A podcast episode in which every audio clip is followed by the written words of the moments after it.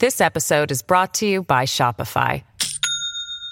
Do you have a point of sale system you can trust, or is it a real POS?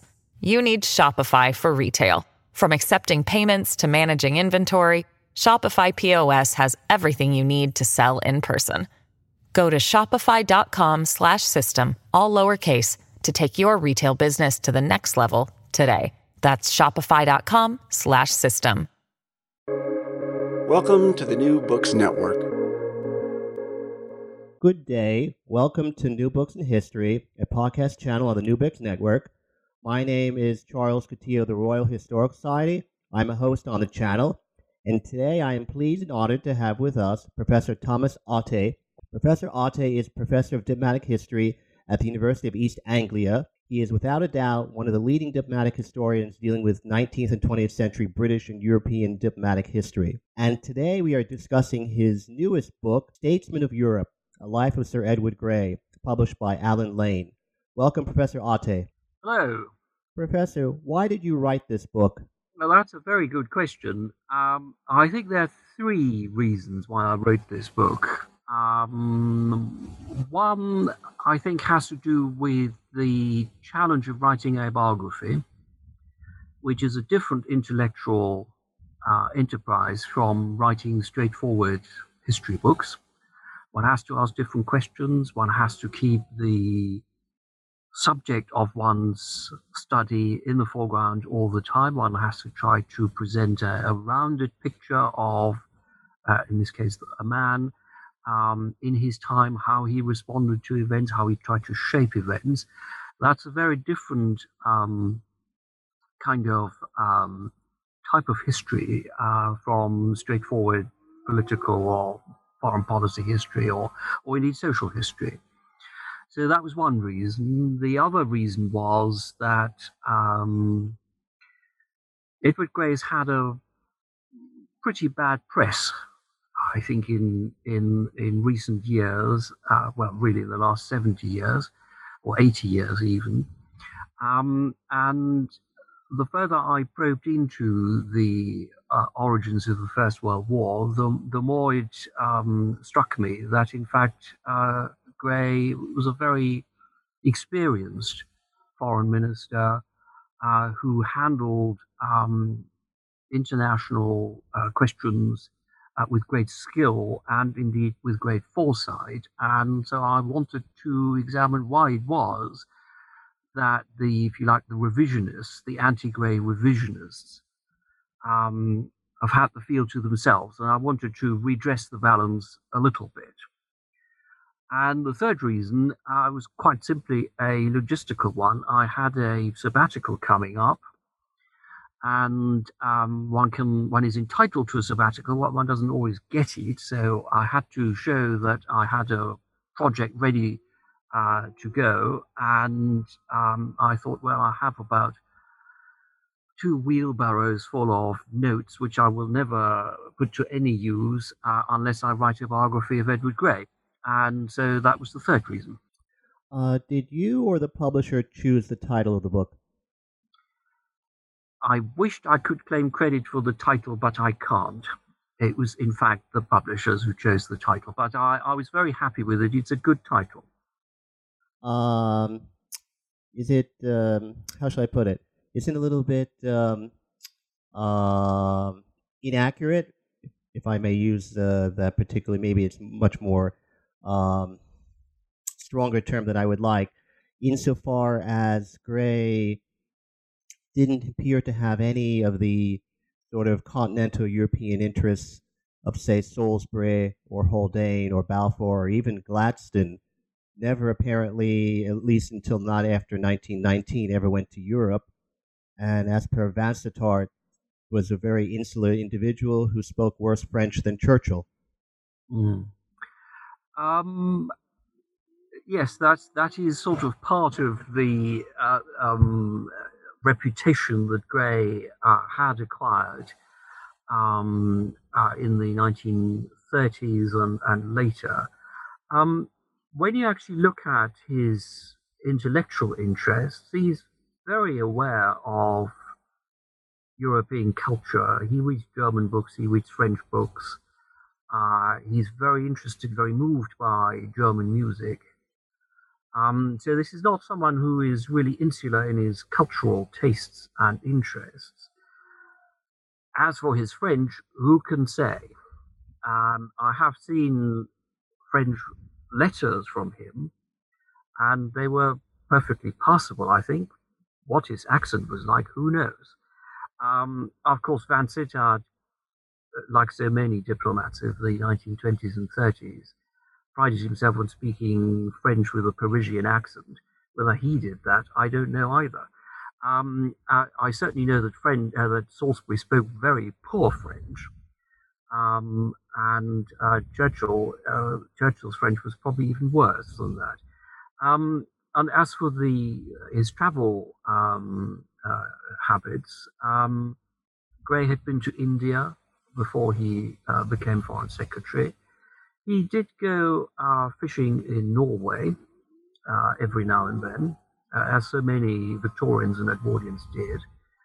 Um, and in the end, actually, does it matter whether a foreign minister uh, has spent time abroad? I don't think it really matters.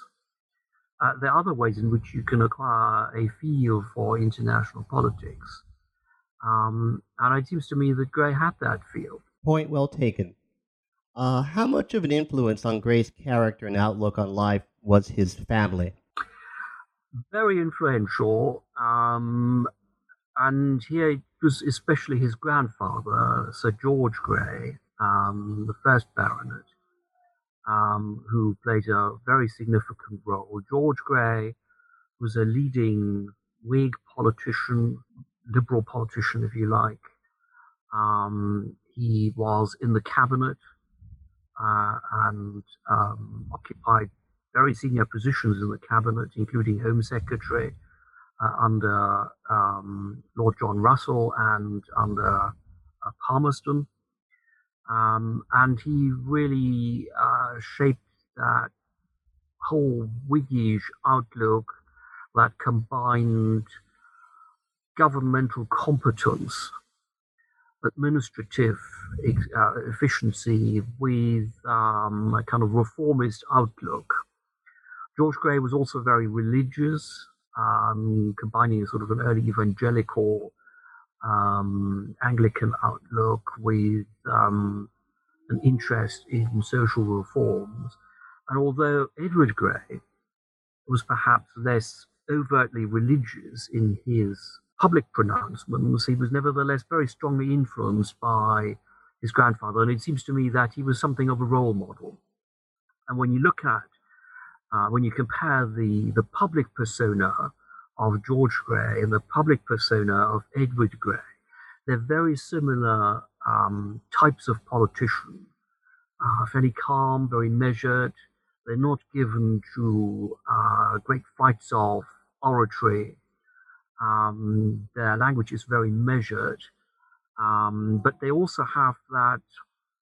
It's very difficult to put a word on it and to to to qualify it or quantify it in any way. But they had this ability to command the trust and the confidence of their peers, and um, George Grey had that. Uh, and Edward Grey had that as well, and that was in part the attraction which he had for um, many late Victorian and Edwardian uh, politicians and and uh, the, the, the wider public. What did Grey get out of Oxford, intellectually speaking? well, that's a very good question um, because, as you know, uh, of course, um, he only scraped um, a third class degree in the end and he was rusticated uh, for incurable idleness at one point. Um, I think in the end, um, the intellectual stimulus uh, was uh, uh, uh that, that really shaped his his uh, sense of public duty, his outlook on public affairs. The intellectual stimulus that, that shaped all of that was provided by Mandell Creighton. um, a great uh, historian, former fellow of Merton College, who was at that point um, the, the, the vicar of Embleton, which is the village nearest to Fallodon, which is the ancestral home of the Grey family. Um, and Creighton later became uh, Bishop of Peterborough and Bishop of uh, London. But he was a good educator, also a very good historian, incidentally, of Reformation Europe, Reformation England. Um, and it was really under his influence that um, Grey learned to study for himself, to think for himself, to work himself into a subject, to um, organize his own thoughts, and to also to prepare um, uh, for speeches. I think that was much more important than Oxford. Can you explain the origins of the political alliance between Grey, Haldane, and Asquith? Yes, um, they all entered um, the House of Commons at about the same time. Um, there's a, a, cohort of people who enter in 1885 or in 1886. They form a very strong, cohesive bond. Um, they are younger liberals. They are at one and the same time enthralled with Gladstone, the, grand old man of the Liberal Party, this very char- charismatic political uh, figure. But at the same time, they're also dismayed with his habit of launching ideological crusades on behalf of Ireland or on behalf of oppressed nationalities in the Balkans. They're much more interested in um, modernizing Britain and in introducing the social or educational reforms that they consider necessary for Britain to be able to compete with um, uh, the rising powers such as Germany or indeed the United States. Would it be true to say that uh, for Haldane and Grey, the relationship was one of the heart, whereas for Asquith, it was much more one of uh, material advantage and opportunism? I would most definitely agree with the the, the first part of your statement. Um, there was a very strong bond of friendship between Richard Haldane and uh, Edward Grey. Um, they were on first name terms, which is quite unusual, really, for that period. Uh, people usually address them each other by their surnames but this was a Richard and Edward um, sort of friendship. Um, and it, it went beyond politics. They visited each other quite regularly. And when um, Haldane's uh, plans for marriage uh, fell apart, it was Grey and his wife, Dorothy Grey, who helped um, uh, Richard Haldane through a very difficult uh, phase in his personal life. And, you know, as you know, Haldane then in the end never married. Um, but I think it was, he suffered a, a serious sort of mental crisis uh, in, in the early 1890s. And it was Grey and, and Dorothy who, who helped him uh, to get over this.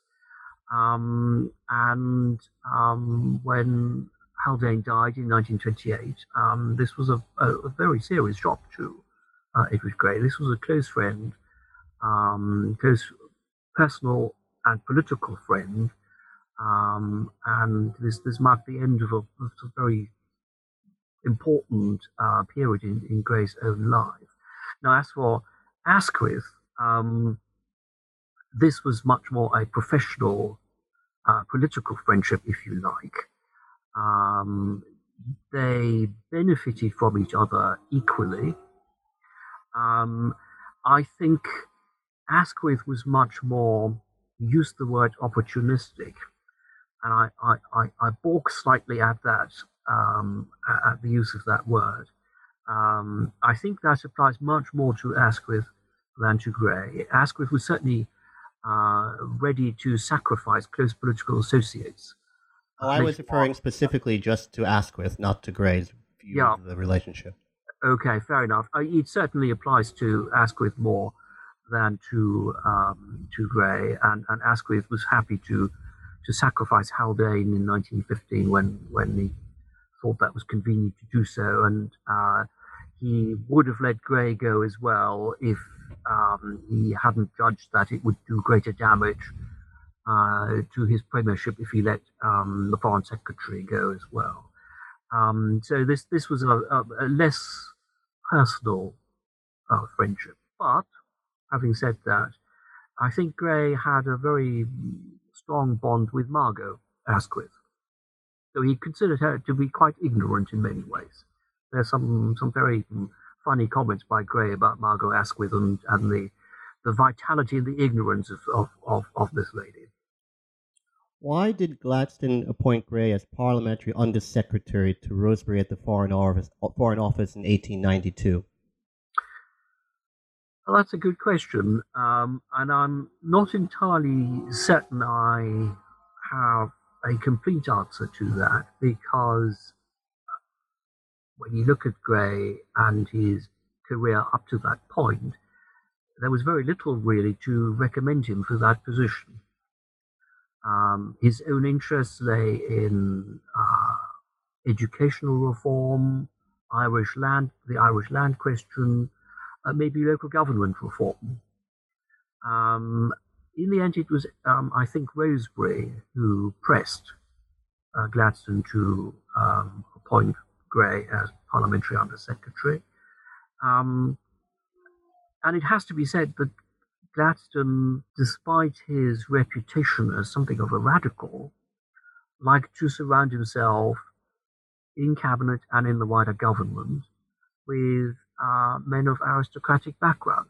There were more earls and marquises in Gladstone's cabinet than in Salisbury's conservative government. Um, and Grey was someone of impeccable aristocratic lineage, a Whig of significant standing. And I suspect there was also um, perhaps, um, as it were, um, a sense on the part of Gladstone that he was the grandson of George Grey. George Grey was a great man, and why not give uh, his grandson, um, you know, the chance to prove himself uh, in a significant junior office in government.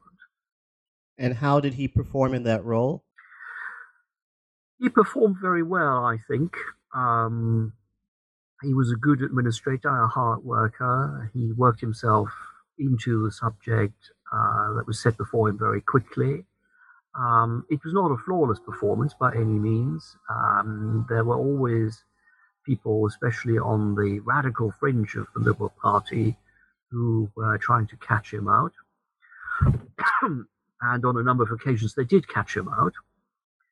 And uh, certainly, he caused the government uh, difficulties once uh, towards the end of the uh, Liberal interlude when Rosebery was Prime Minister um, when he used very strong language to warn the French of the Upper Nile Valley in East Africa, which he, uh, in a sense, uh, declared to be a British uh, sphere of uh, interest. Uh, now, Grey hadn't actually said anything that Rosebery or the Foreign Secretary then, the Earl of Kimberley, had not said before, but um, this was a very, very public and very strongly worded um, reaffirmation of Britain's position so far, and it caused great um, ructions within the government, where there were frictions between uh, the Gladstonian Little Englanders around the Chancellor of the Exchequer, Sir William Harcourt, uh, and the, shall we say, more pragmatic uh, liberals who um, focused on the needs of the empire and the imperial defense. Why did Grey become so politically enamored of Rosebery? Hmm, uh, another good question. Um, Rosebery was a very strange political figure, um, and he had that rarest of qualities, which is charisma. And by its very definition, it's difficult to characterize, very difficult to explain that holds that a public figure can have over the public and over the people in his um, immediate vicinity.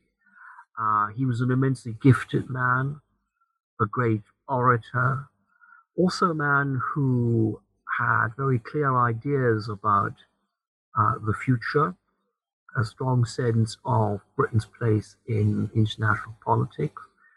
Um, and that certainly set him as apart from other leading liberals who were competent, but ultimately perhaps a little dour, uh, or like Gladstone or um, Harcourt were very flamboyant, but perhaps not always very realistic in their understanding of the intricate realities of international relations. Uh, Rosebery had all these gifts and talents, but also he was a very flawed person, and I think Grey began to realize that. And so the the um, attraction that Rosebery uh, had for uh, Grey and, and Haldane and, and Asquith began to pall after a while. And here was someone who who liked to sulk in his tent like Achilles and and, uh, and not come and join the fight. And this was what I think the younger people like Grey actually wanted uh, Rosebery to do. And for that, Rosebery in the end wasn't uh, really uh, uh, fitted out. On page 114, 115, you write, quote, Grey differed during his time in office in the 1890s with Rosebery over German policy, or more specifically, how to view Berlin's diplomatic tactics under the new course, unquote. What precisely do you mean by that? In the course of the 1890s, um, the tone of German diplomacy became a little more hectoring. Um, under Bismarck, and really also still in the early 1890s, after Bismarck's dismissal uh, from office by the young Kaiser Wilhelm, um, Britain and Germany had cooperated fairly closely. Both had the same interests. They were saturated powers. They wanted to maintain the status quo in Europe against the hungry powers which were France and Russia. And so there was a, a, a commonality of interests. I would hesitate to call the uh, relationship as a friendship because it was in their carefully calculated interest, mutual interest, to maintain uh, the status quo in, in Europe. And the people in Berlin, the people in London understood that. They understood that it um, served both of them well to cooperate. Now, in the course of the 1890s, um, those ties loosened a little, and the Germans began to look for opportunities to um, expand in overseas, and the easiest way of achieving that was by um, causing difficulties between Britain and France and Britain and Russia. And in that space that would then be created, there might be opportunities for the Germans to maybe blackmail Britain into allowing Germany to acquire colonies somewhere, or the Germans could exploit, in the worst case, uh, a war between Britain and France to acquire um, territories at the expense of the French. So the Germans were beginning to act a little bit more aggressively. They acted more like a sort of jackal, if you like. Rosebery wanted to maintain reasonable relations with Germany, and in a sense, that was also what Grey wanted, but he was much more um, alert to the fact that the Germans were um, causing much more mischief than they had done in the 1890s, and that whatever they um, proposed to do always had a poise against another power. And um, I think this was what um, uh, Grey, um, in a sense, objected to much more than Rosebery did. Why did Grey become a liberal imperialist? Um, empire, of course, has become uh, a morally fraught term uh, in contemporary political discourse. And it seems to me that, of course, it is the job of an historian to contextualize and to place things into their appropriate contemporary context before making any kind of historical or indeed moral judgment. Now, empire in the 1890s was really two things. One, it was a reality. You couldn't argue against it. Britain had an empire. By hook or by crook, in a fit of absences of mind, um, and sometimes um, very deliberately, Britain had acquired um, a, a vast global empire. And to administer that empire, to preserve it, to use it to amplify Britain's voice in international politics. That was the job of a politician. So that is one aspect to this. But empire was also more than that because empire was also a program. People like Rosebery advocated what later became known as liberal imperialism. And that was really a program of strengthening the ties between the different parts of the empire, especially the white settler colonies, which were later to become dominions, uh, uh, but also um, the, the rest of the empire. Uh, that is one strand. The other strand is really about using the um, the wealth that the empire could generate to address some of the very uh, real and serious um, social problems at home.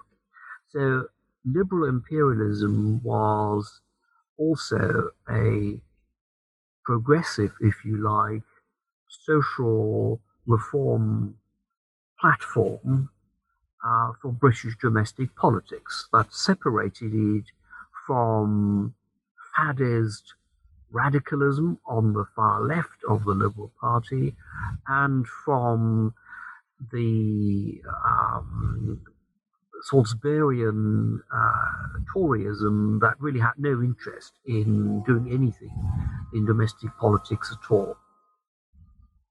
This episode is brought to you by Shopify. Do you have a point of sale system you can trust, or is it a real POS? You need Shopify for retail. From accepting payments to managing inventory, Shopify POS has everything you need to sell in person. Go to shopify.com/system all lowercase to take your retail business to the next level today. That's shopify.com/system. How did I'm sorry? Why was Grey so un- unenthusiastic about the Anglo-Japanese alliance of 1902? Um, because he, like Rosebery for that matter, uh, or like Arthur Balfour, who was in government at the time, um, felt that there was a very serious risk that Britain might get dragged into a war in the Far East between Russia and Japan. Um, and that risk was was very real indeed, um, and it led to very heated discussions in the Conservative cabinet under Arthur Balfour uh, at the end of 1903 when um, a Russo-Japanese uh, conflict um, hove into view. Um, and uh, in the end, it was um, Balfour's very skillful and subtle arguments that persuaded the cabinet that Britain could maintain uh, what was termed benevolent neutrality. But this was by no means a foregone conclusion. One has to remember, of course, that Russia was allied to France, and no one really knew the terms of the Franco Russian alliance. So the fear that a war between Russia and Japan might bring in France, uh, which would then quite conceivably drag Britain into a regional war with global repercussions against two global empires like Russia and France, uh, that fear was very real. And um, it was this concern, I think, that um, uh, Grey shared, and that made him rather reluctant to accept the uh, need for a Japanese alliance. That said, once the alliance had become a reality, And once it was then renewed in 1905, before uh, Grey himself entered office as Foreign Secretary, uh, Grey accepted that this was now a reality, that um, the alliance could serve a very useful purpose in defending British interests in East Asia, whilst at the same time exercising a degree of control over Japan. Um, and therefore, Grey was very uh, keen to maintain that alliance. And indeed, it was under him that the alliance was renewed in 1912. Why did uh, Campbell Bannerman appoint Grey as Foreign Secretary? Not because he wanted to, uh, but rather because um, Asquith, Haldane, and Grey put a pistol to his head. Um, there was a plot, if you like, that Grey, Haldane, and Asquith hatched. They had great misgivings about Campbell Bannerman, the leader of the Liberal Party, becoming Prime Minister. Campbell Bannerman, they thought perhaps a little unfairly, was too closely associated with the radical wing of the Liberal Party. They didn't trust him to have the the right instincts on Ireland. They thought he was far too ready to give in to Irish nationalists. Uh, and they didn't think he had the right instincts on foreign policy, uh, where he was perhaps indeed instinctually a bit of a little Englander. And so the three of them, Grey, Haldane, and Asquith, came together during the summer holidays in 1905. They met at a fishing lodge in the very north of Scotland called Relugas uh, on the River Findhorn, and they agreed a common course of action. This was very much Haldane's idea. Haldane also liaised with the palace because it was widely understood that King Edward VII and senior courtiers shared these suspicions about um, Campbell Bannerman. And so the common course of action was that they would resist the idea of Campbell Bannerman becoming Prime Minister a time when it became apparent that the Conservative government was breaking apart um, because of internal disputes over protectionism versus free trade. Um, and that they would insist that the three of them would occupy senior positions in a forthcoming Liberal government. Now, Campbell Bannerman was a much shrewder politician, much more skillful politician than any of the three realized. He bought Asquith off, offered him the treasury, um, and in, eventually he then agreed to make Grey a foreign secretary rather than anyone else. Haldane was left out initially, but eventually he then became Secretary of State for War. He wanted to become uh, Lord Chancellor, uh, really. Um, and um, so it was a combination of the internal dynamics of the Liberal Party, this so called Relugas Compact, and Campbell Bannerman's dealings with both King Edward and the three parties to this pact that led to Edward Grey becoming Foreign Secretary in December 1905. What were Grey's initial relations uh, to the officials at the Foreign Office? Um, I think they were close as far as one can judge.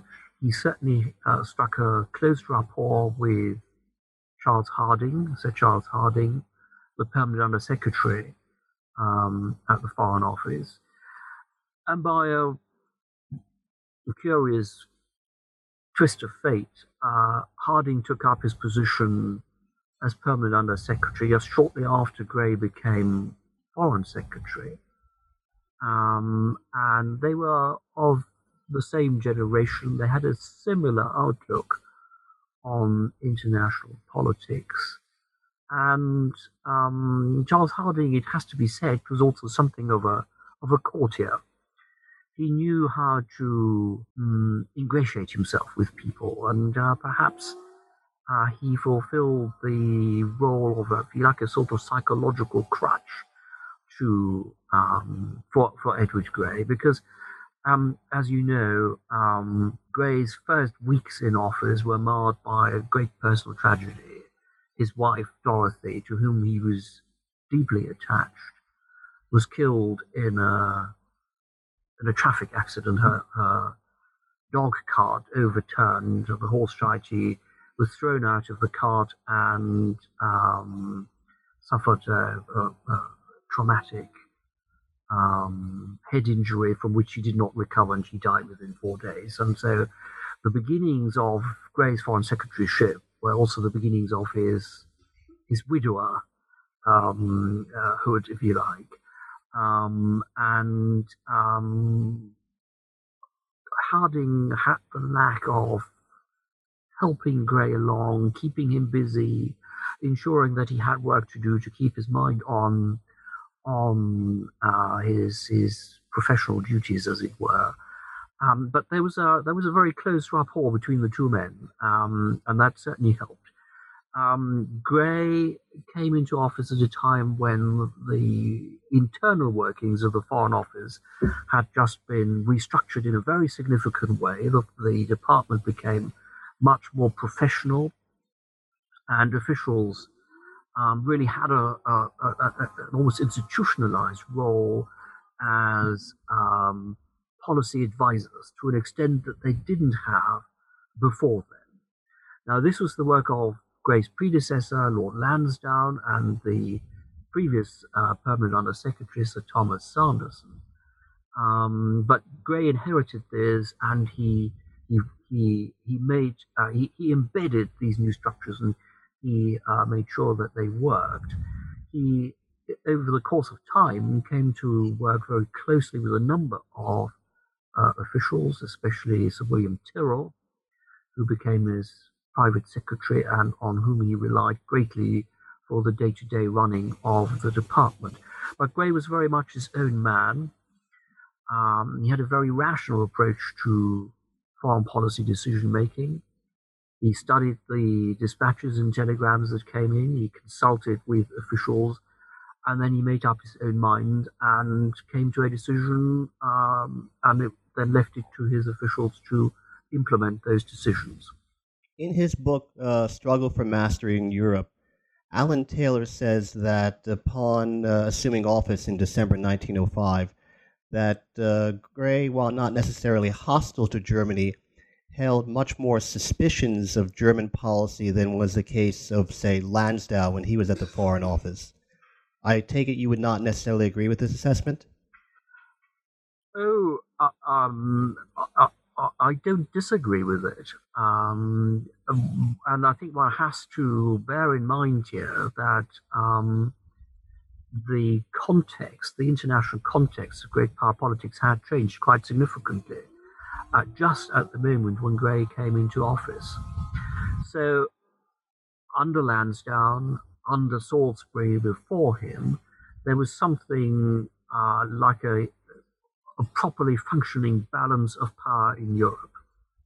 The German led Triple Alliance and the Franco Russian alliance balanced each other out. They were about equal strength. And that meant that Britain could keep at some distance from um, continental politics, that she could concentrate on her own imperial problems, of which there were many, um, and that she didn't really have to um, interfere steadily, persistently in European affairs. Now, in 1904-5, there is the Russo-Japanese War, and this was not uh, simply a regional conflict, but it was a conflict that had global ramifications because it eliminated Russia as a naval power, it eliminated Russia as a military power for the foreseeable future, and the Russians had serious domestic difficulties. So, in terms of great power politics for the foreseeable future, Russia was not a fully functioning great power. There was no functioning balance in Europe.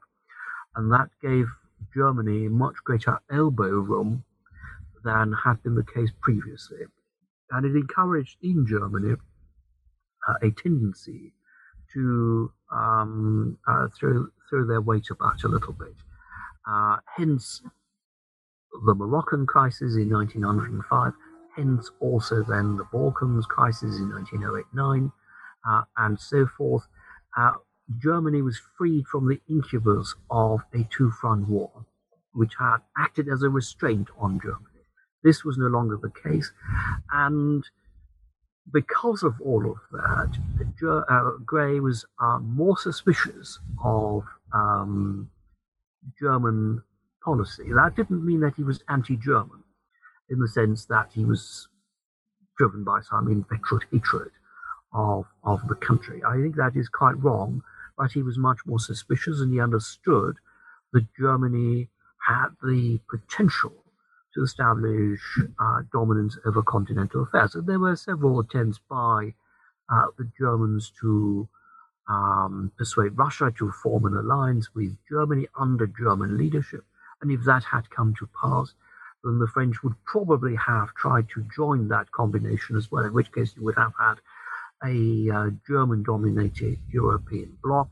This would have left Britain in a very precarious position of isolation, and that would not have uh, worked to Britain's advantage. So it's the circumstances that changed, and that made uh, Grey uh, and people like Charles Hardinge, uh, the permanent Under Secretary, much more alert to the dangers of um, that, that were in, in, implicit in some of Germany's policy maneuvers. So, to your mind, that explains Grey's policy in the first Moroccan crisis. Oh, absolutely. I mean, there were two dangers here. Um, one was that um, if Germany decided to force the issue and went to war with France over the future of Morocco, uh, then um, the Franco-Russian alliance would not have had any practical effect. Russia at that moment was not capable of entering into a another major military conflict with a great power, with another great power. And this was the assessment of uh, the Germans, this was the assessment of the British, the French, and the Austro Hungarian uh, military intelligence people as well. It's quite remarkable that all of the military staffs in Europe um, actually came to the view that Russia would be out of contention uh, really until about 1916 17. So it's important to bear that in mind. So, in a uh, Franco German war, this would have stayed a one on one, and it's more than likely that the Germans would have won, in which case they would have taken part of the um, uh, French colonial empire, maybe even acquired part of the French navy. And that would have changed the uh, constellation of the powers on the continent significantly. And again, that would not have been to Britain's advantage. That would have set in train um, very serious um, Anglo-German antagonism in the future. But equally, it was not in Britain's interest to go to war on the side of France against Germany over a colonial spat um, in northwest Africa. And Britain wasn't really in a position to wage a continental war anyway. Uh, so Grey decided to pursue a strategy of what I call uh, constructive ambiguity. He warned off the Germans not to assume that Britain would remain neutral if Germany committed an act of aggression, and he at the same time encouraged the French to resist German pressure to make undue concessions to Germany over Morocco but at the same time, he also made sure that the French were not emboldened to provoke Germany into an act of aggression. So the French were encouraged to take a firm line, but not a provocative line. The Germans were deterred from escalating this crisis further. And that allowed diplomacy to work out a solution. And in the end, um, uh, the Germans agreed to a, a conference uh, at Algeciras, and it's really there that the Germans uh, play a very strong hand very badly, and they they don't come out of this um, uh, out of this conference with the gains that they had hoped to achieve. But Grey had secured um, a peaceful outcome. He had strengthened the ties with uh, France whilst maintaining a free hand for Britain. And he had always made it clear to the Germans behave sensibly, peaceably, give diplomacy a chance, and there's every uh, possibility of improving Anglo German relations. In a minute, he wrote in on the 10th of June 1909, Grey states that German policy aimed at, quote, a hegemony in Europe, unquote. With what evidence did Grey derive this alleged German aim from? Well, one of the problems in this period um, was with reading German intentions accurately. The Germans themselves, I think, didn't actually know what they wanted. There was a great deal of loose talk in Germany, um, both by the Kaiser and diplomats, but also in the German public. Um, there was a whole series of organizations like the Pan German League, the Navy League, etc., uh, etc. Et um, and they all talked about um, Germany's destiny to become a world power. So this was very much um, part of the, as it were, official language of the German government. Um, and it fitted, um, I don't like using this term, the zeitgeist or the spirit of the times, but this was not confined to Germany. You find this in America. You know, Brooks Adams talked about um, great power blocks dominating the 20th century the British Empire, Russia, America, and maybe one other power um, in Europe. That could be France. The French had a sizable colonial empire.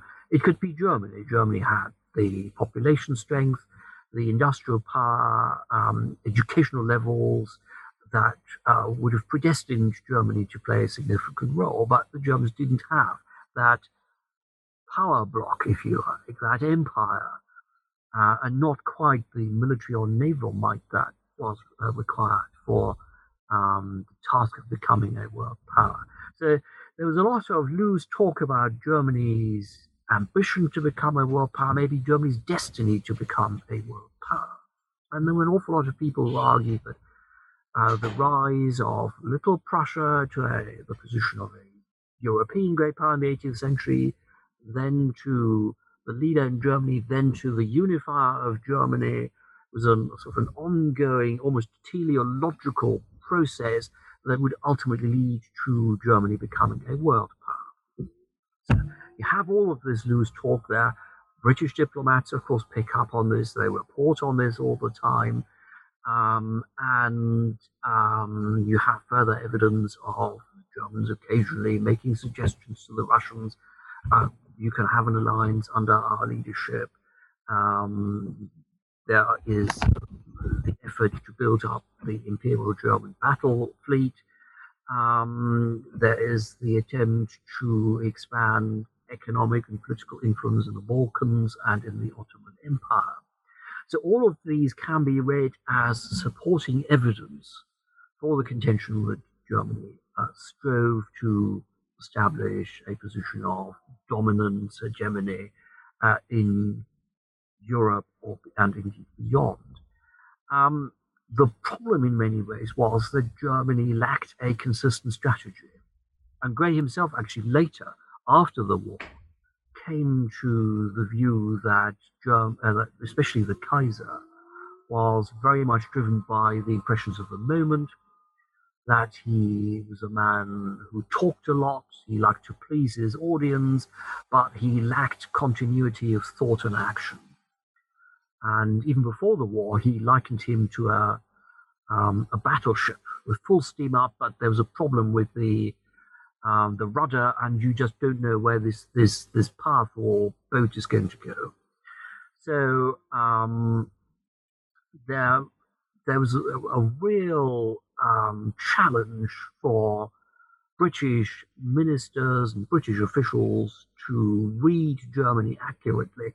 And ultimately, it seems to me, it reflected a deep seated uncertainty in Germany about what it really was that the Germans wanted. By 1913 14, the Germans themselves had come to the view that they behaved rather stupidly uh, in challenging Britain um, at sea, for instance, and uh, trying to antagonize uh, France and Russia at the same time. And the foreign minister in Germany, uh, Gottlieb von Jagow, um, in fact, had very close relations with the British ambassador in Rome, Sir Rennell Rodd, with whom he had been on friendly terms when he himself had been ambassador uh, to Italy. And Jagow admitted, we messed this up. You know, we threw our weight about, but actually we didn't quite know what we wanted. We antagonized everyone, and now we have these rather strained relations in Europe. And really, we know that um, this is not to Germany's interest, and we need to find a way out of this. Now, by that period, 1912, 1913, the situation in Europe has changed, of course. Russia had recovered from the uh, defeat in uh, East Asia. Russia was much stronger, both in internally, but also um, Russia's finances had recovered, and Russia was about to embark on a major rearmament program. So the balance of power was coming back into um, an equilibrium.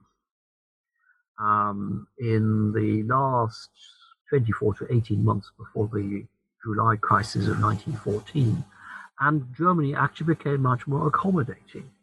There was a clear indication that the naval race was in fact over by by then. The Anglo-German naval race was over by then, um, and the Germans cooperated with the British in the Balkan crises in 1912 and 1913. And there were very strong indications that Anglo-German relations had entered a period of détente. So it's very much the context, the wider great power context that excuse me, that determined the um, state of Anglo-German relations. And it's very important to bear that in mind. And I think Grey himself always appreciated that, um, much more, in fact, than many uh, later historians did who criticized Grey for his handling of foreign affairs. Uh, in the book, you maintain, correct me if I'm wrong, that uh, Grey endeavored in the July crisis to exercise equal pressure on both uh, Berlin and uh, via Berlin on Vienna as well as Petersburg. But there is a minute by Crowe on the 25th of July, which I'm quite sure you're familiar with, in which he states, quote, the moment has passed when it might have been possible to enlist French support in an effort to hold back Russia, unquote. Uh, doesn't that seem to indicate that, um, that while there was pressure being exercised in on in Berlin or on Berlin, and and therefore from Berlin to Vienna, there was not equal amount of pressure being exercised uh, directly um, on Petersburg or indirectly via Paris? Um, yes and no. Um, what Grey certainly tried to do was to continue the strategy that had worked reasonably well in previous crises, the two Moroccan crises, previous Balkan crises. Um, it's also important to bear in mind that Grey and the Foreign Office were very much under the impression of this Anglo German detente that had gained ground uh, in 1913 1914. And the German ambassador in London, Prince Lichnowsky, um, certainly said all the right things. Yes, we must cooperate with Britain. We must ensure that this crisis, triggered by the assassination of the Austro Hungarian Archduke, uh, does not escalate into a war between Austria Hungary and Russia.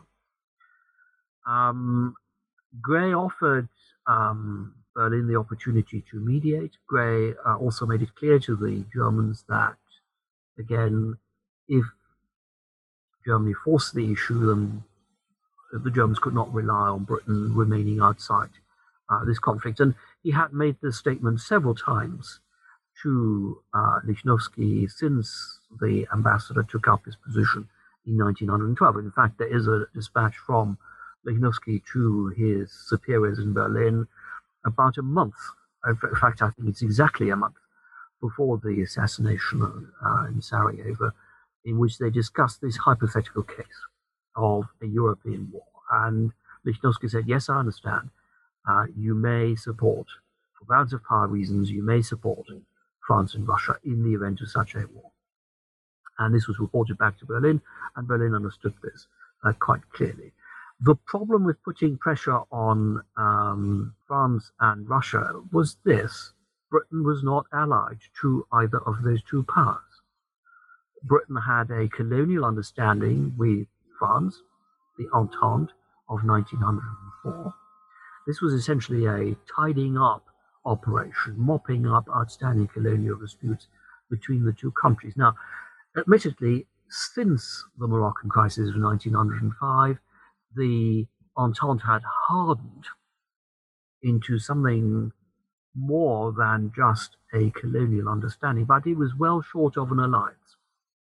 And that was always understood that Britain had a free hand, that she was not committed to uh, France, that there was no automaticity.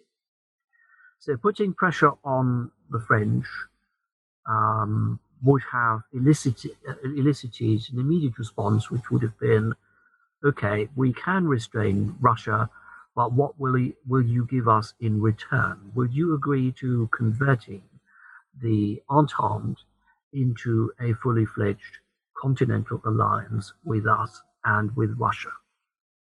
Um, and that was always quite clear. And, and, and previous exchanges with the French and the Russians had always made that quite clear. Um, and it was for that reason that Grey was very reluctant to put too much pressure on France and Russia.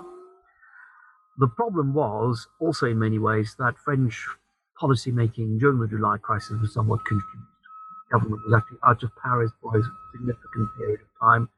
There were uh, frictions between the president, Raymond Poincaré, and the prime minister, René Viviani, um, and they were all pulling in the same direction. And what the British never understood until very late in the day was that the French, in fact, encouraged the Russians to take a much harder line, not to give in to Austro German pressure, uh, in the July crisis, and that in fact they were committed almost come what may to uh, Russia uh, um, in over the Balkans. Where where Grey, I think, misjudged the situation was that he uh, he didn't reach out to Austria-Hungary. He didn't understand that Austria actually had a a fair degree of, if you like, negative leverage over Berlin the assumption always was that Germany was the dominant force in the Austro German alliance, and that if you put significant pressure or offered significant inducement to Berlin, uh, then Berlin would rein in Vienna, because Vienna was just the lapdog of, of Berlin. Now, that was actually a, a misreading of the situation. Um, uh, Vienna had um, much more leverage be- over Berlin because um, there was a great fear in Germany that Austria Hungary was a declining power, that the internal ethnic um, struggles within this vast, sprawling, multi ethnic empire would ultimately break this empire apart, just as the Ottoman Empire had just broken apart. And then Germany would be left on her own, isolated and exposed to Franco German, sorry, Franco Russian uh, pressure. And that really made the Germans much more determined to support Austria Hungary in, um, in July 1914. Um, and the British didn't, I think, fully appreciate it, appreciated that. Grey was cognizant, he understood that um, Austria Hungary faced tremendous internal pressures. And in fact, he had instituted uh, a kind of an early warning system the embassy in Vienna had to report on a fortnightly basis uh, from all corners of the Austrian Empire um, on the internal developments um, within the Habsburg lands. Uh, Grey wanted to have some sort of early warning system, but I think he feared that the um, that Austria-Hungary would simply implode when the old emperor Franz Joseph uh, would die. And he was very old. He was in his mid 80s by then. Uh, and he was not a, a, well man. So there was an inevitable uh, sort of biological end to um, to, to the Francisco Josephinian uh, period. Uh, what Grey and the embassy in Vienna did not understand, and the embassy in Berlin did not understand, was that the Austrians um, could exercise this kind of negative power over German decision making. Uh, so if, if Grey had offered to the Austrians some mediation mechanism uh, that would have allowed Austria to gain some uh, redress for her grievances against Serbia directly, um, there might have been a better chance of settling the July crisis without uh, it escalating into a war. But this, I think, he didn't understand. In the end, I don't think anyone else really understood this. The Germans didn't really understand it. They were dragged into this. And as Bethmann Hollweg famously said when he was asked, How did it all happen? He said, My God, how do I know? It just happened. Could it not be argued that the central failure of Grey's policy in the July crisis was that when the European balance shifted against Germany after 1911, as per David Stevenson's uh, book Armaments mm. and the Coming of War in Europe, in which um, he noted, and which, if you read the diplomatic documents, as I'm sure you have, is widely acknowledged in Europe, that Germany was on the losing end of the arms race with Russia and France. That Grey did not shift his policy to take this factor, meaning the change in the balance of power when he conducted the diplomacy of the July crisis. Mm. Yeah, very good question. Um, I don't agree with that um, for two reasons. One, um, the shift after 1911, 1912 was not a sudden one, but a gradual one. So this is a process. And certainly by 1914, I think Germany still had the edge slightly. Uh, things would change once the great program in Russia got underway and that was scheduled to start in the autumn of 1914. After that, it would, I think, have been very difficult for Germany um, to win any kind of war uh, against France and uh, Russia. Um, so that was one thing. The second point why I disagree with that is that Grey did factor this into account. And in fact, he was looking for ways of improving Anglo German relations. Hence, his um, determination never to let um, fall by the wayside any kind of Anglo German naval agreement. So there were several attempts to come to um, an arms limitations, uh, kind of framework agreement for what we would now call arms limitations, uh, an arms limitations regime uh, at sea. That in the end didn't work because of complications on the German side. And as I said, the Germans often didn't know themselves what they wanted.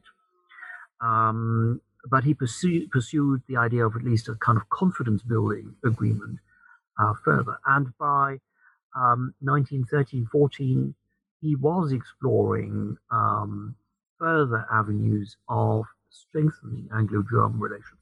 I talked about um, this in the book and elsewhere in previous publications there were plans to send his private secretary, uh, William Tyrrell, to Germany incognito to meet with the German foreign minister uh, in the summer of 1914 to explore ways in which Anglo German relations could be improved properly and placed on a firmer, friendlier footing. And again, it's the European context that matters here because it was clearly understood by Grey and by uh, senior people in the Foreign Office that the balance of power was coming back into an equilibrium, that by 1915, the Anglo Russian Convention over Persia would have to be renegotiated. Now, that came, the original convention was agreed in 1907 at a time when Russia was still very weak and Russia um, effectively needed time to recuperate, and a weak Russia was always uh, uh, more biddable uh, when it came to international diplomacy. In a sense, that hasn't changed until the present day.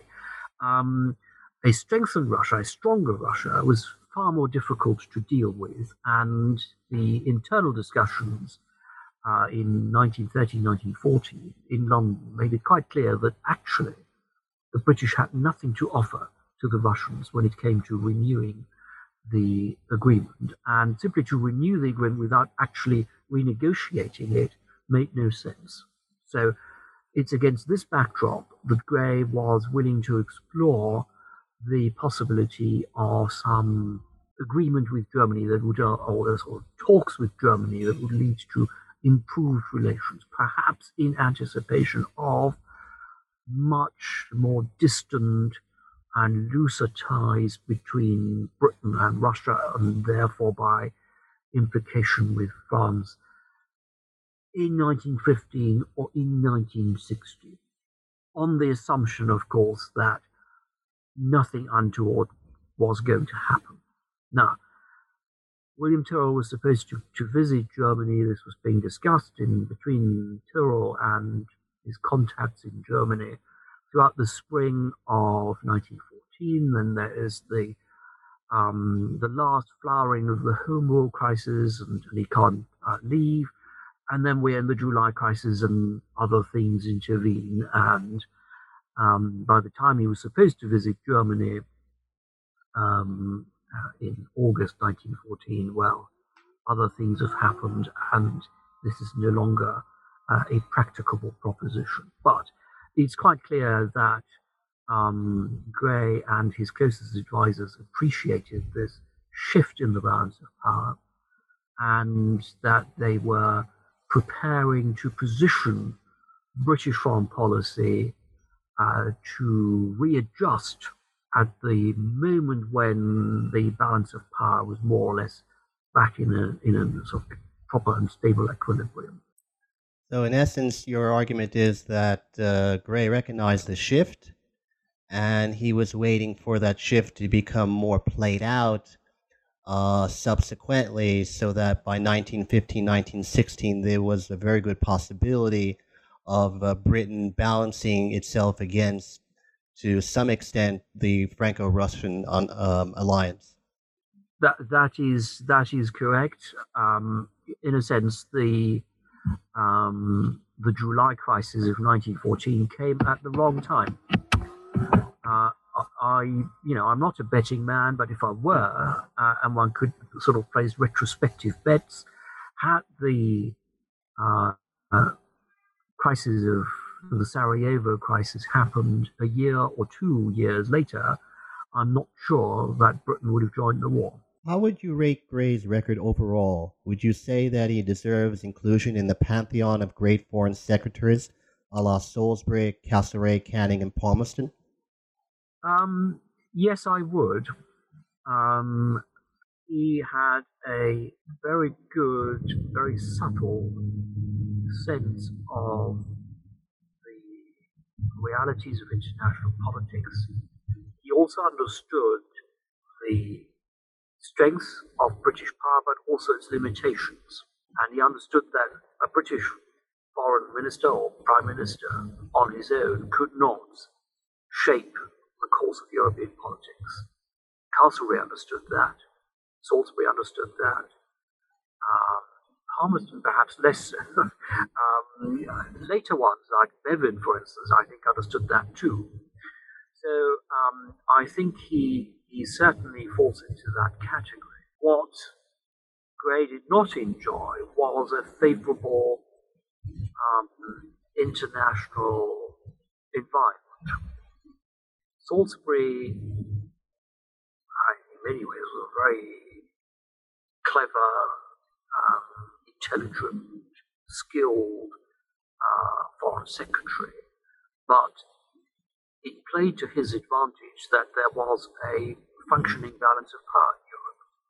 And that meant that um, not only were the, the alliance blocs more or less stable and equal in power, but it also meant that the um, differences between the various European great powers were always greater than their differences with Great Britain.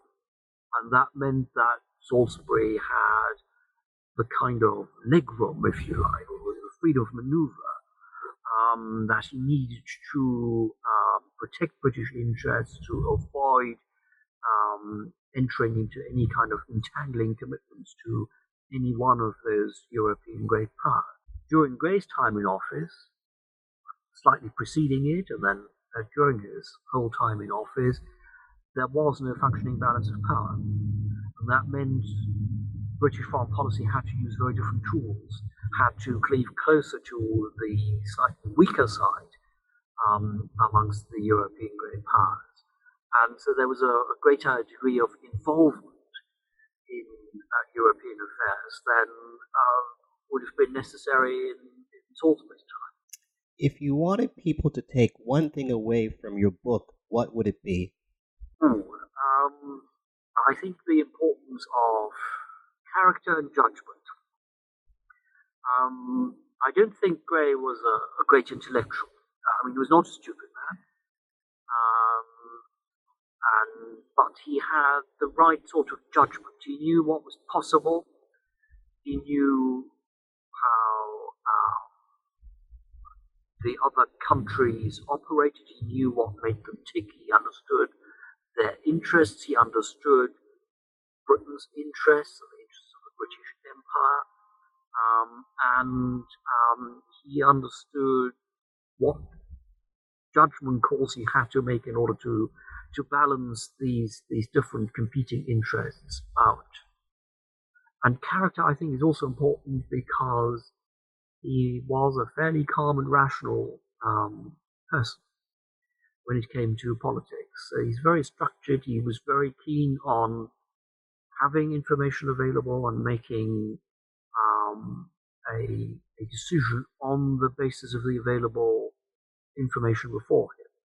He also understood that you had to decide speedily, so you would never have a complete set of data in front of you before you could make a decision. He understood that this is not a um, not a science, as it were, but but an art, um, and that decisions had to be made at some point, and that they had to be made at the right point. Um, and I think Grey had those those um, characteristics, um, and I think a, a politician uh, needs to have those, or she need to have these these skills, these qualities, uh, in order to be great politicians. Whether Grey would have been able to survive in the kind of incessant 24 7 uh, high pressure environment of modern politics, I don't know. It would be an interesting um, piece of speculation to imagine him being placed in, I don't know, the State Department today or the Foreign Office today, um, with different challenges and so on. I don't know how he would have coped, but uh, I'd like to think that he would have had the the, the judgment, the intellectual equipment, and the character to cope with the, the high pressure uh, environment of, of today's politics. On that observation, I would like to thank you very much, Professor Otte, for being so kind as to speak with us today. This is Charles Coutinho. Thanks for listening to New Books in History a podcast channel on the New Books Network. Thank you, Professor Otte. Thank you. My pleasure. Great to talk to you.